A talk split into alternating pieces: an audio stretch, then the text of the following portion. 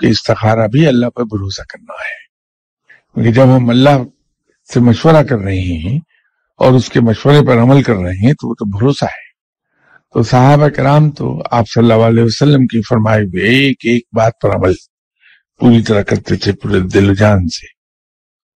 ہم جب استخارہ کرتے ہیں تو پھر بات وہیں چلی جائے گی کہ ہم ہماری روحانی کیفیت کیا ہے۔ اور دوسرا یہ کہ کہیں ہم ذہنی پرگندگی کا شکار تو نہیں تھے اس وقت، تو اس سے ہماری ٹینشن ریلیف ہو جاتی۔ خواب رات کے کس حصے میں دکھائی دیا، اس کا اس سے بڑا گہرا تعلق ہے۔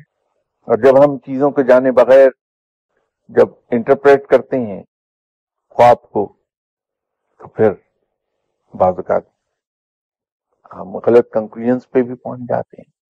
استخارہ اگر کسی نیک آدمی نے کیا ہے۔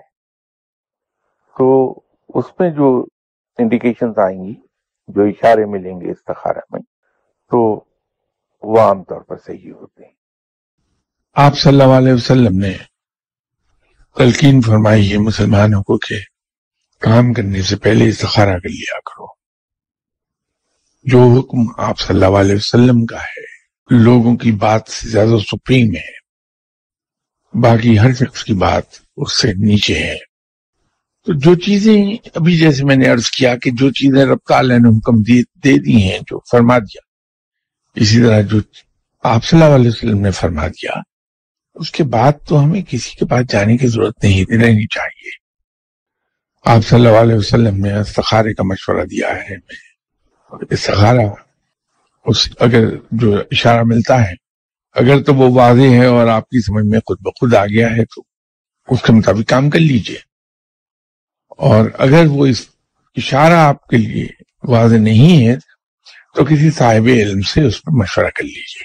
دیکھیے، کوئی بھی بڑا کام شروع کرنے سے پہلے استخارہ کر لینا چاہیے۔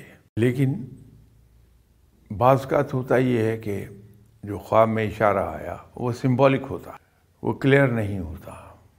تو پھر اس کے لیے یہ ہے کہ جس کو آپ یہ سمجھتی ہیں کہ وہ صاحب علم ہے بندہ، تو اس سے جا کے مشورہ کر لیا جائے، تو وہ آپ کو انٹرپریٹ کر دے گا۔